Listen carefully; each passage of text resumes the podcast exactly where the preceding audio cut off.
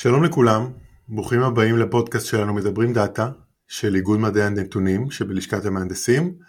הנושא היום אה, נולד בפרק הראשון שלנו בעצם כששאלתי את אה, פרופסור יאיר וייס למה דאטה עכשיו, למה זה כזה תופעה אה, חזקה ומצליחה עכשיו, בין היתר הוא ציין את Moneyball, ספר שהפך לסרט שעוסק בקבוצת בייסבול אה, שמוקמת על ידי, אה, בסדר, יש את ה manager והדברים הרגילים, אבל היה להם איזה אנליסט, בוגר יייל כמדומני, שניתח את הביצועים של הקבוצה בכלים סטטיסטיים, ואמר, אוקיי, צריך את השחקן הזה פה, צריך את השחקן הזה שם, סרט מאוד מצליח, מומלץ אה, לראות.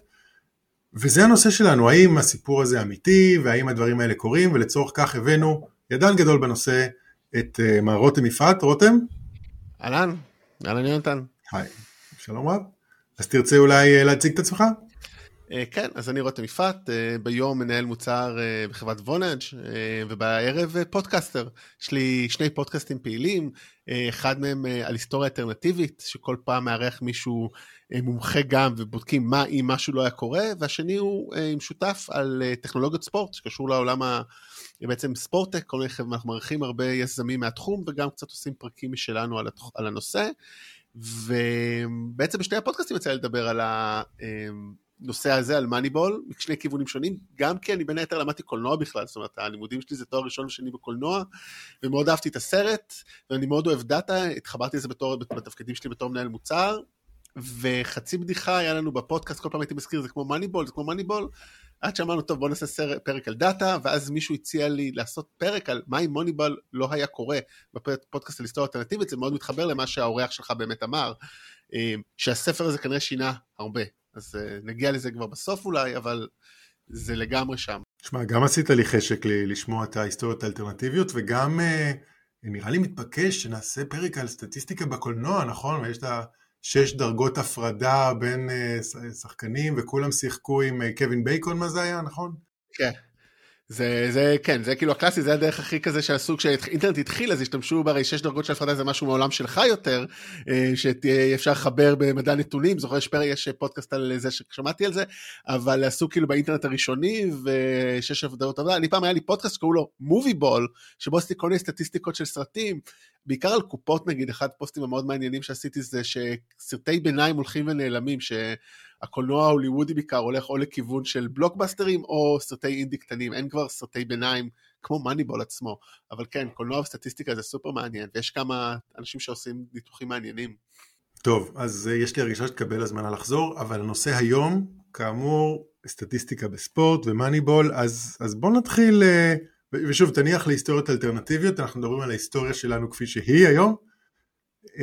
האם זו תופעה אמיתית, או שזה סיפור אנקדוטלי מתובל בהגזמות? זה לגמרי, חשוב להגיד, הספר נכתב live, זאת אומרת, הספר נכתב ב-2003 או 2004, הוא הספר נכתב ב-2003, הוא מתאר את העונה של 2003, 2002-2003, והוא תיאר בצורה באמת מאוד בומבסטית מקרה אנקדוטלי. הוא לא ידע כמה הוא יהיה משפיע, והוא מאוד השפיע. אמ, בדיוק, אמ, זה אחד הגורמים, אני חושב, שהפך את, את ה... אמ, זאת אומרת, זה בעקבותיו עוד יוצרים, אה, עוד, סליחה, בעקבות הספר, אה, או ההצלחה של הקבוצה, כן, זו שאלה פילוסופית, שמה מה, מה, מה היה ההצלחה, מה גרם למה, אבל עוד קבוצות בייסבול השתמשו בזה, וגם הגיע למקומות אחרים. אה, וזה לגמרי דבר שתפס בבייסבול, ואחרי זה ב-NBA אה, הרבה, ובכמעט כל ספורט היום עושים שימוש מדאטה, הדאטה הלא רגיל. זאת אומרת, ב Moneyball, אז הקבוצת אוקלנד אתלטיקס, קבוצת בייסבול אה, עם תקציב מאוד נמוך, 65 מיליון דולר, לעומת נגיד 125 מיליון של היאנקיז הגדולים, שכולנו מכירים את השם הזה כנראה, אין להם דרך להתמודד. כל המבנה של הבייסבול הוא מאוד לא שוויוני, בניגוד נגיד ל-NBA, שאם יש לך כסף אתה יכול פשוט לזרוק על שחקנים, אין, אין תקרת שכר מה שנקרא, מה שכן קיים במקצועות ספורט אחרים. אז איך אתה יכול לנצח אותם אם, אתה, אם אין לך כסף?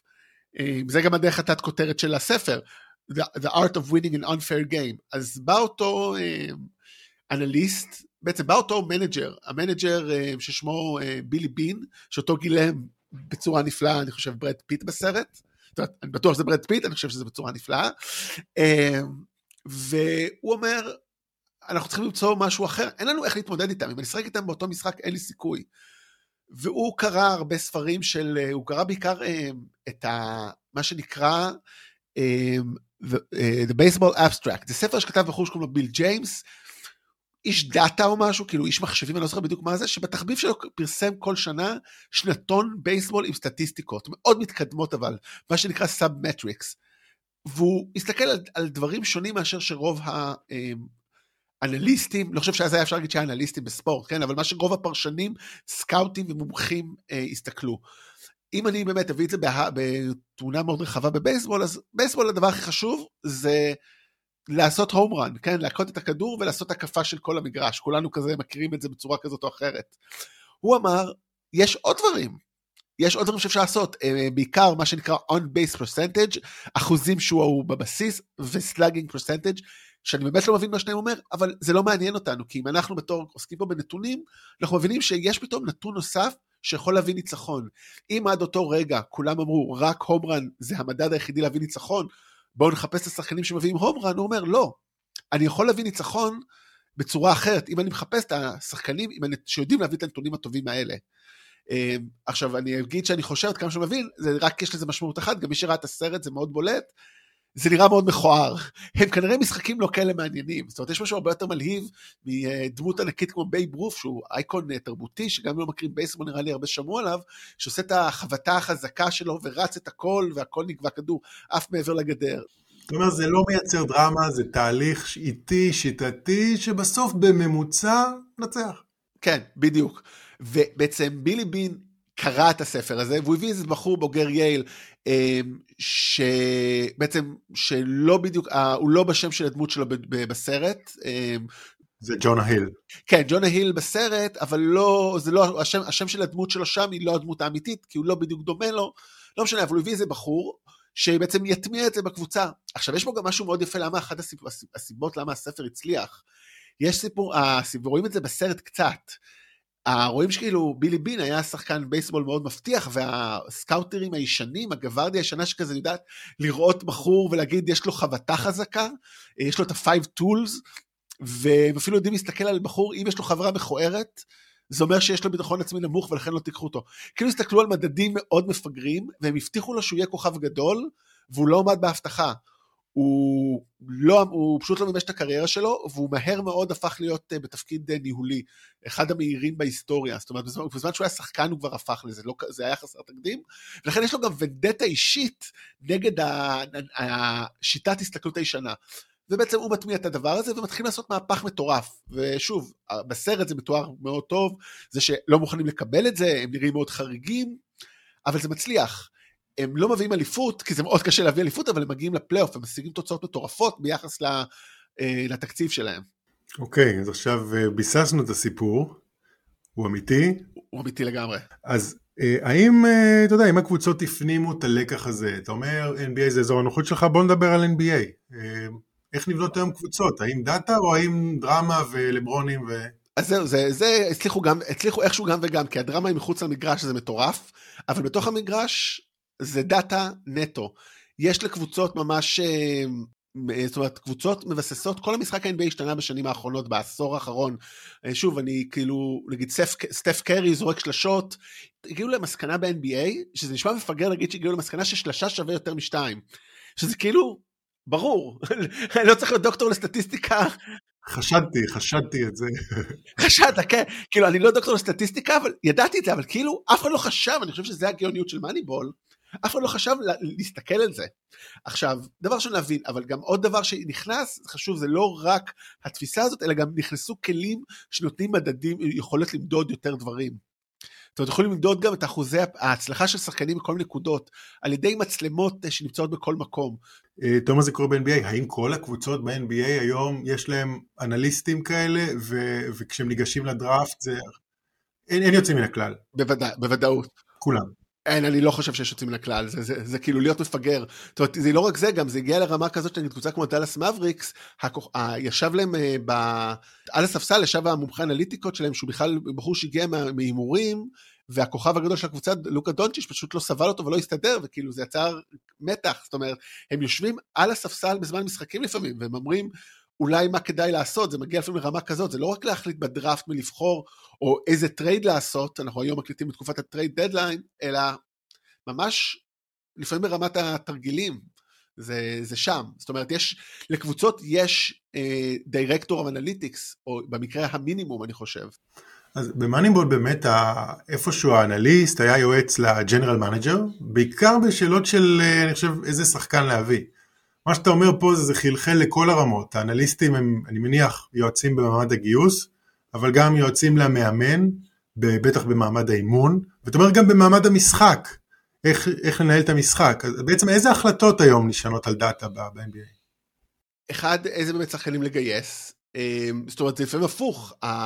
אתה אומר, אני רוצה לשחק בסגנון X, אני אביא את השחקנים לדבר הזה. הכי ידוע בזה זה דריל מורי, המנג'ר היום של פילדלפיה, שבאיזשהו שלב עשה קבוצה בלי שחקנים גבוהים בכלל. זאת אומרת, זה ברמה הזאת, אחד, להחליט מי בכלל, איזה אופי יש לקבוצה מבחינה, אה, נקרא לזה באמת, פיזית, אה, כי זה משליך על המשחק. אבל זה גם לפעמים משליך על רמת הקבוצה. זאת אומרת, אני לא יודע עד כמה זה באמת משפיע ברמת ה... הנה עכשיו אה, מהלך מכריע, בוא תוציא את, את לברון, תכניס את, את מישהו אחר, אבל כן ברמת ה... לחשוב איזה תרגילים אפשר לעשות לפני, יש מצב שזה קורה קצת יותר. דרך אגב, זה גם משפיע על כל מיני החלטות שקצורות לא רק למגרש, זאת אומרת, יש כל מיני החלטות של ניהול ה... הלוז, ניהול הקהל, ניהול המכירות, זאת אומרת, הם משתמשים בדאטה כבר בתור באמת כמו שאנחנו משתמשים בהרבה דברים היום, אז זה ממש נהיה רחב, זאת אומרת, זה כבר מחלחל לא רק לספורט עצמו. ערוצי, ערוצי המרקטינג, ערוצי המרקטינג זה איפשהו המובן מאליו. אני חושב המעניין פה זה באמת הניהול של, הספורט עצמו, הוא כבר, הוא, הוא לא אמנות, הוא כמעט מדע, אתה אומר. כן, זה לגמרי מדע, אמ, אבל שוב העניין הוא כמובן, ב, ב, אתה יודע, אמ, כמו הבדיחה על סטטיסטיקאי שטבע בבריכה שגובה ממוצע בה הוא מטר וחצי, אתה צריך גם שמישהו יוציא לפועל את הדבר הזה, ואם אותו שחקן שהאחוז הקליעה שלו בשלוש הוא 42 אחוז, אבל הוא ביום לא טוב, אז מה זה עוזר המדע הזה? זאת אומרת, אתה צריך כן קצת גם איזה מישהו שיבין, האם היום זה באמת יום שכדאי לך להשתמש בו, או לא. אז זה תמיד עדיין יישאר את המקום הזה, וגם אתה צריך לדרבן אותו. אז יש שם עדיין אומנות. אומנות, אני חושב שהאומנות היא לדעת א', לקרוא את הדאטה, ליישם אותה, וליישם אותה בזמן הנכון ולא בצורה אה, מכונה. זה לא למידת מכונה, זה לימודת אה, אנושי, אנשים. אוקיי, okay. עכשיו אז בואו נדבר באמת, לפחות ב, לא, לא, לא, לא בערוץ המרקטינג ואיך לתמחר, אלא בערוץ הספורט והמקצועי שם. אה, אז איזה נתונים אוספים ואיך אוספים אותם? אז אני, שוב, ב-NBA זה באמת נהיה, אה, נתחיל עם האיך. אה, בעצם החל משנת 2013-2014 התקינו חמש, לא, לא חמש, סליחה, הגזמתי. אה, אה, בכל אולם יש כמה עשרות מצלמות, אם אני לא טועה, במה שנקרא ברפטרס, בלמעלה, שיודעות לצלם 25 פריימים בשנייה, ואוספות דאטה על כל תנועה שקורית כמעט. זאת אומרת, אם אני אגיד לך עכשיו, תנחש איזה מהמודדים, אתה בטוח תהיה צודק ויהיה עוד כמה. יודעים נגיד אה, כמה מסירות במהלך. כמה, אה, מי הודף את הכדור החוצה, זאת אומרת לא מי חוטף, שזה דאטה קלאסי, אלא אם נגיד זרקו כדור ואני רק הדפתי אותו, עשיתי הסתה, כמה, אה, כמה כאלה עשו. יש נתון של מי הכי מהיר, של, ריצו, של קצב, יש נתון של מי המעט הכי גדול, זאת אומרת, מי לא רץ הכי מהר, אלא מי דווקא יודע לרוץ בקצב X, אבל המעבר שלו מריצה לעצירה הוא הכי גדול, וזה נותן לו איזשהו יתרון. מי רודף אחרי כדורים אבודים. כל, באמת, כל דבר, מי עושה חסימות, אה, לא בלוקים של אה, כדור, אלא חסימות באמצע המגרש שמונעות.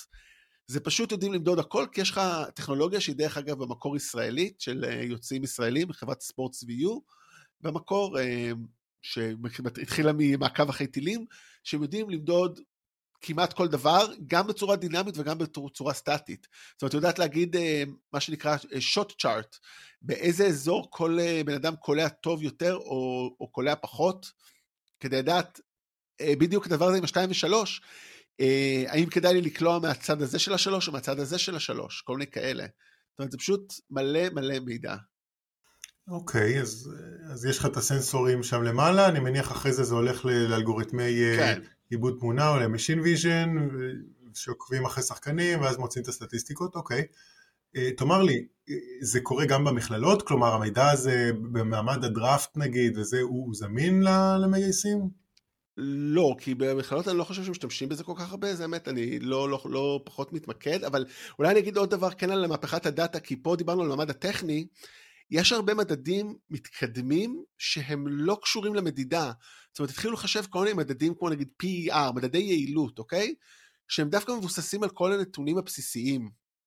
או ווין פרסנטג' או כל מיני, כל מיני אחוז ניצחונות ששחקן תורם לו, שזה מבוסס נטו על כליאה, ריבאונד, חטיפות ודברים שמודדים כבר עשרות שנים, והתחילו בעצם לעבד אותם, זאת אומרת התחילו בדיוק פה לא בצד הטכני שאמר בוא נאסוף עוד מידע, אלא לקחו את המידע הקיים וניתחו אותו מחדש, אז זה כן קיים ברמות האלה גם.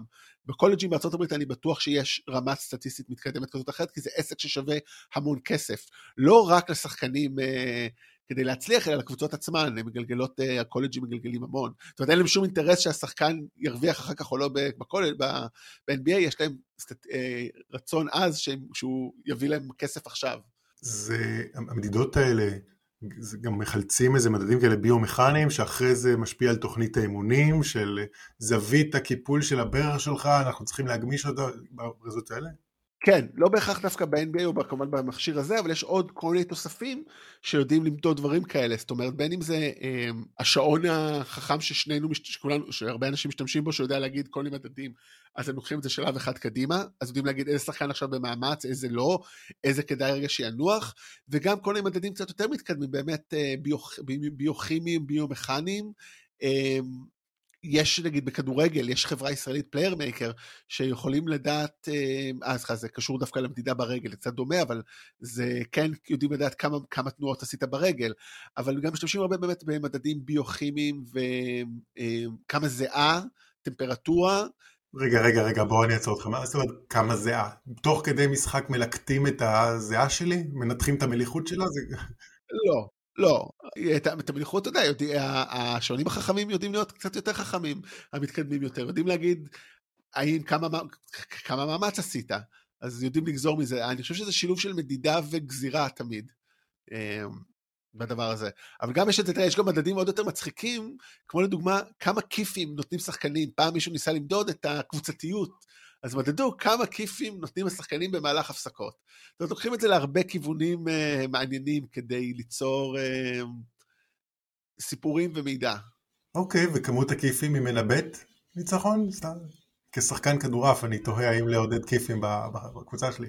כן, עד כמה שאני זוכר, כן, אבל זה היה מחקר אחד, אז אתה יודע, בתור אקדמאי אה, לא הייתי, אתה יודע, לא, לא, לא בחנו את זה, אני לא, לא קראתי את זה, אם מישהו בחן את זה, אבל.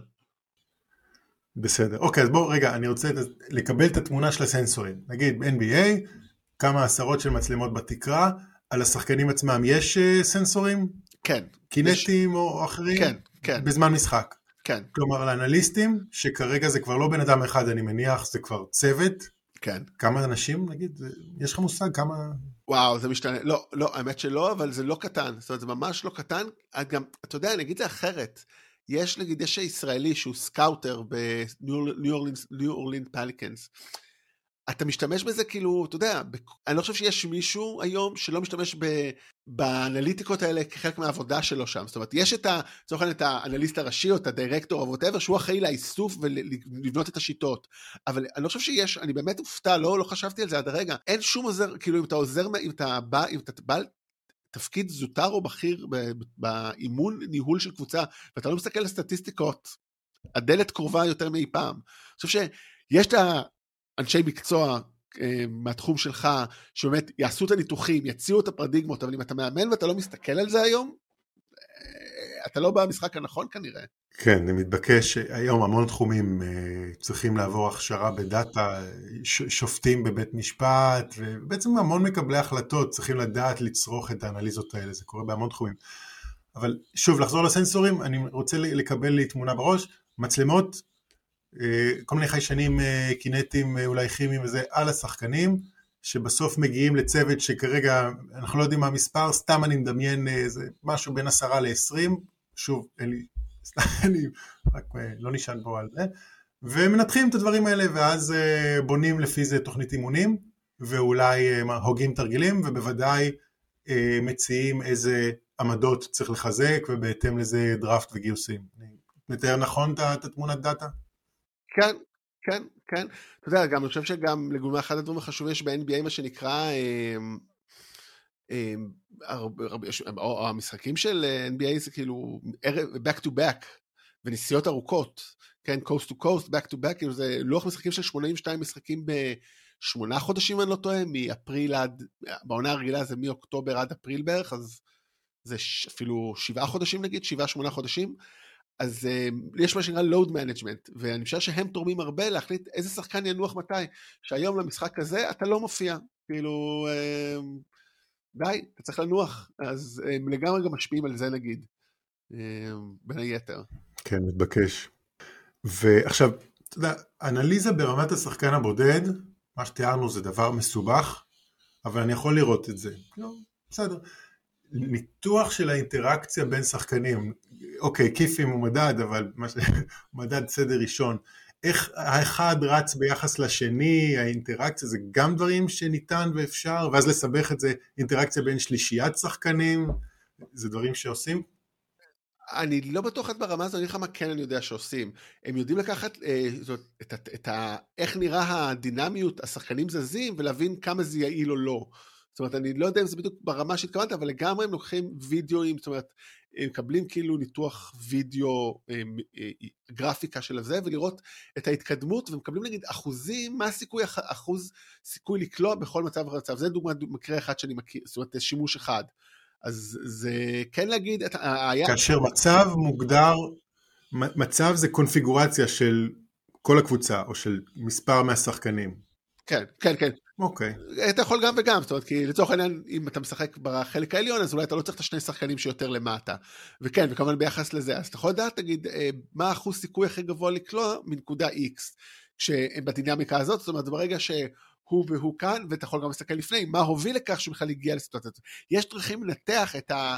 את הדינמיות. אני חושב שזה כאילו הכיוון. יש לזה הרבה, כל כך הרבה דרכים באמת ליישם, שאני חושב שגם לא משתפים, לא, לא חושפים את הכל. אבל לגמרי יש אפשרות לנתח את הדינמיות של התנועה. כן, אז את האנליזה שתיארת כאיש הדאטה שבי, אני, אני כבר רואה, אתה יודע, אני, אני מרצף את המגרש, ואז אה, כל שחקן אה, מאכלס איזה נקודה, וכל קומבינציה כזאת יש לה את הביצועים שלה במובן של סיכויי כליאה וחטיפה וכן הלאה, אבל באמת אה, זה, זה משמיט קצת את הדינמיקה בזמן. אני שואל את עצמי, איך הייתי מנתח נתונים של כל שחקן נע כך וכך במגרש ולאן זה הוביל, זה גם אנליטי, זה דורש אה, כלים, אני חושב, מאוד מעניינים. בסדר, טוב, אז אה, בבוא העת לפרק ההמשך, אני מבקש שתלמד את הנושא ותגיד לנו בדיוק אה, מהם הכלים האנליטיים. הטובים יותר, כן. תגיד לי, שכר גם מושפע, כאילו, החלטות שכר, האם renegotiation של חוזה? ב-NBA זה קצת יותר מורכב, אבל בגדול כן, כי מה שקורה, אם אמרתי, בבייסבול אין תקרה, ב-NBA יש תקרת שכר, זאת אומרת, קבוצה יכולה רק להוציא 110 מיליון דולר נגיד בעונה על משכורות. ולכן הם בדיוק מנסים להבין מי השחקן שבשלוש מיליון דולר יכול להביא לי ערך שבדיוק אני צריך, אז זה לגמרי, זאת אומרת, לשחקנים הגדולים אין שאלה, זאת אומרת, לברון ג'יימס, זאת אומרת, לברון ג'יימס, אה, קוואי לנארד קווין דורנט יקבלו את המקסימום. אבל הדיון המעניין מתחיל, זה בדיוק איך אתה מוצא את השחקנים, אותו דבר איך אתה מביא אה, לשחקן, אה, שחקן שהוא עם סט יכולות מאוד ספציפיות, איך אתה נותן לו סכום שמשתלב לך בתקציב, ואתה יכול, אה, זה, זאת אומרת, אתה, אתה לא יכול, היכולת שלך לתמחור היא מאוד מוגבלת, כי אתה בטירים, בוא נקרא לזה, ברמות שונות של... שחקנים, אבל זה לגמרי משפיע, זאת אומרת, משפיע על המעמד שלך, על הקטגוריה שלך, אני חושב, יותר מהכל. כן, זה, זה כנראה תמיד היה ככה, והמדדים השתכללו. בוא נדבר רגע על האנליסטים האלה. אה, באותו מאניבול אה, המקורי זה היה כלכלן, אם אני זוכר נכון. היה לו את הכלים האקונומטריים שלו, פלוס הספר שתיארת. מי זה היום? זה יוצאי כלכלה? זה יוצאי סטטיסטיקה, מדעי מחשב? זה אולי אנשים ש... אולי יש מסלולי לימוד ייעודיים לאנליטיקה בספורט? אני חושב שכאילו היום, שוב, אנחנו מדברים על, אנחנו כמעט 20 שנה כבר כמעט אחרי מההתחלה של Moneyball, אז באמת זה כולל הרבה דברים.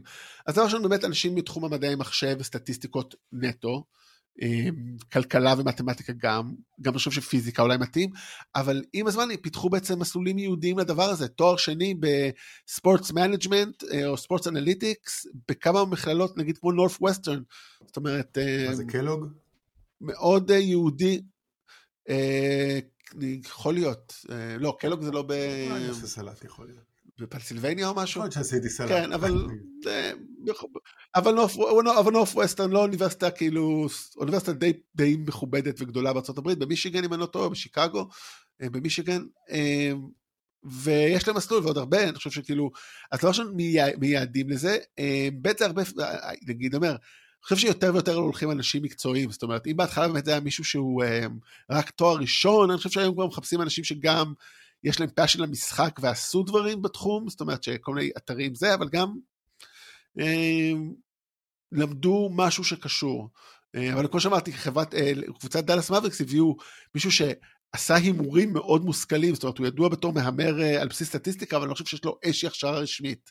אה, אני חושב שכמו הרבה דברים אה, בתחום הטכנולוגיה, תראה שאתה יודע, זה הרבה יותר טוב מאשר אה, תראה שלמדת.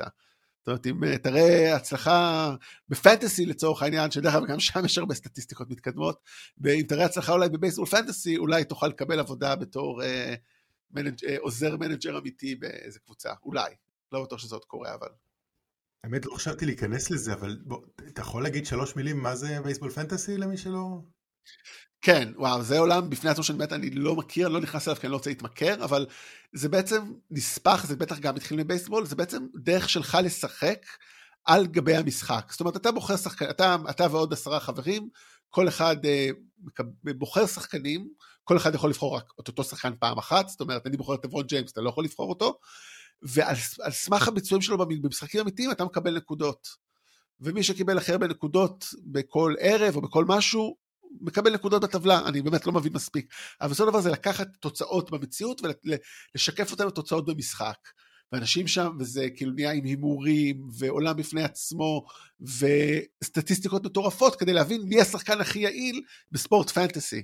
אז זה, אני חושב שאם אתה מספיק טוב בזה, אתה יכול גם אולי, אתה יכול, אתה יודע, אם היית אלוף האלופים בספורט פנטסי, אתה יכול להגיד שאתה, יש לך סיכוי טוב להיות אולי גם אה, אה, אנליסט טוב ב-NBA. או בכל ספורט אחר. יש בזה משהו. טוב, בפנטסי אני בונה קבוצה אה, וירטואלית, אבל שנמדדת לפי הביצועים של השחקנים שלה במציאות. כן. אה, כן, אני יכול לראות ש, שהיכולת לאנליטיקה במציאות אה, תאפשר לי לבנות קבוצה וירטואלית טובה יותר. זה דווקא, כאילו זה הקגל, נשמע, קגל זה אתר התחרויות בתחום הדאטה, זה נראה לי מבחן מצוין אם, אם הייתי טוב בפנטסי. בסדר, אה, ככה אני אשאל, ייתכן שבאמת אה, זה לא אזור הנוחות שלך, אבל האם התחום מניב שיטות אנליטיות חדשות שייחודיות לתחום? אמ, לא, אני לא יודע, אבל אני משער שכן. כי אתה יודע, אחרת כולה, אחרת לא היה אדג' בדבר הזה, אחרת כולם היו באותו מקום. אני חושב שתמיד יש איזושהי התפתחות, ואני חושב שאפילו גם היא משליכה אחורה, זאת אומרת, יש כנס מאוד גדול אמ, של הספורט ספציפי ו-NBA בפרט בסלון, בבית ספר למנהל עסקים ב... שזה של הרווארד או של, אה, נו, של השני, של MIT, אני חושב, כאילו, אני בטוח, אני בטוח שיש, כי זה כזה תחום, אתה יודע, עם כל כך הרבה אנשים, וכל כך הרבה ידע וכל כך הרבה כסף מושקע בו, לא יכול להיות שהוא לא, לא מתפתח ומייצר דברים מיוחדים לו. אתה בטוח שיש מחקר, אני מוכן להתערב שאם נעשה חיפוש ב Google Scholar, נמצא מאמרים אקדמיים על, על בסיס אה, דאטה של ספורט. כן, גם ההימור שלי הוא שזה קרה, אתה יודע, כל תת-דיסציפלינה, כלכלה תרמה את הכלים שלה, marketing תרם את הכלים שלו כמובן, vision ומדעי מחשב. כן, מתבקש שגם אה, אנליטיקה של ספורט תרמה ל pool הכללי של אה, כלי אנליזה. אה, בסדר, אני חושב, אנחנו קרובים לסיום, הייתי רוצה לקנח בנקודה שבה התחלנו. אז כאמור אמר פרופסור וייס, שאחת מההצלחות של עולם הדאטה זה הצלחה מאוד מוכחת של אנליטיקה בספורט. נראה לי אתה תצטרף לאמירה הזאת, לא? אני, תראה, אני יותר מזה, אני, אחדד, הסיבה שעשיתי את הפרק, אני כן עכשיו אכנס להיסטוריה אלטרנטיבית, אה, עידן, אה, האורח שלי באותו פרק, אה, עידן וניצקי, אמר, זה לא שאם מאניבול התופעה לא הייתה קורית, אז כל מה שקרה בהמשך לא היה קורה. הוא אומר, אם הספר לא היה נכתב, זה לא היה קורה. זאת אומרת, זה ברמה שהספר הפך את זה לפופולרי, הפך את זה פתאום לשגור בפני רבים, ומנגד, ובאמת זה השפיע על עוד אנשים בבייסבול, ואז זה ספורט אחר, אבל זה גם הדליק קצת דברים, אתה יודע, זה גם עשה כזה, איך קוראים לדבר הזה? פעולת שרשרת, כי נגיד, אני חושב שנייט סילבר, לא, ב-538 הגיעו בעקבות זה, ופרקונומיקס שהתחיל בערך באותו זמן תרם, זאת אומרת, אני חושב שזה איזשהו גל שהצטרף ואמר, תראו, ויכולות טכנולוגיות, כן, שאנחנו יכולים בכלל לנתח את זה בקלות. זאת אומרת, עם אותו, אותו דמות של ג'ונה היל, אנחנו רואים אותו עם מחשב לפטופ, יושב ועושה את החישובים האלה במאניבול, הוא לא יכול לעשות את זה חמש שנים לפני כנראה, או שבע שנים לפני.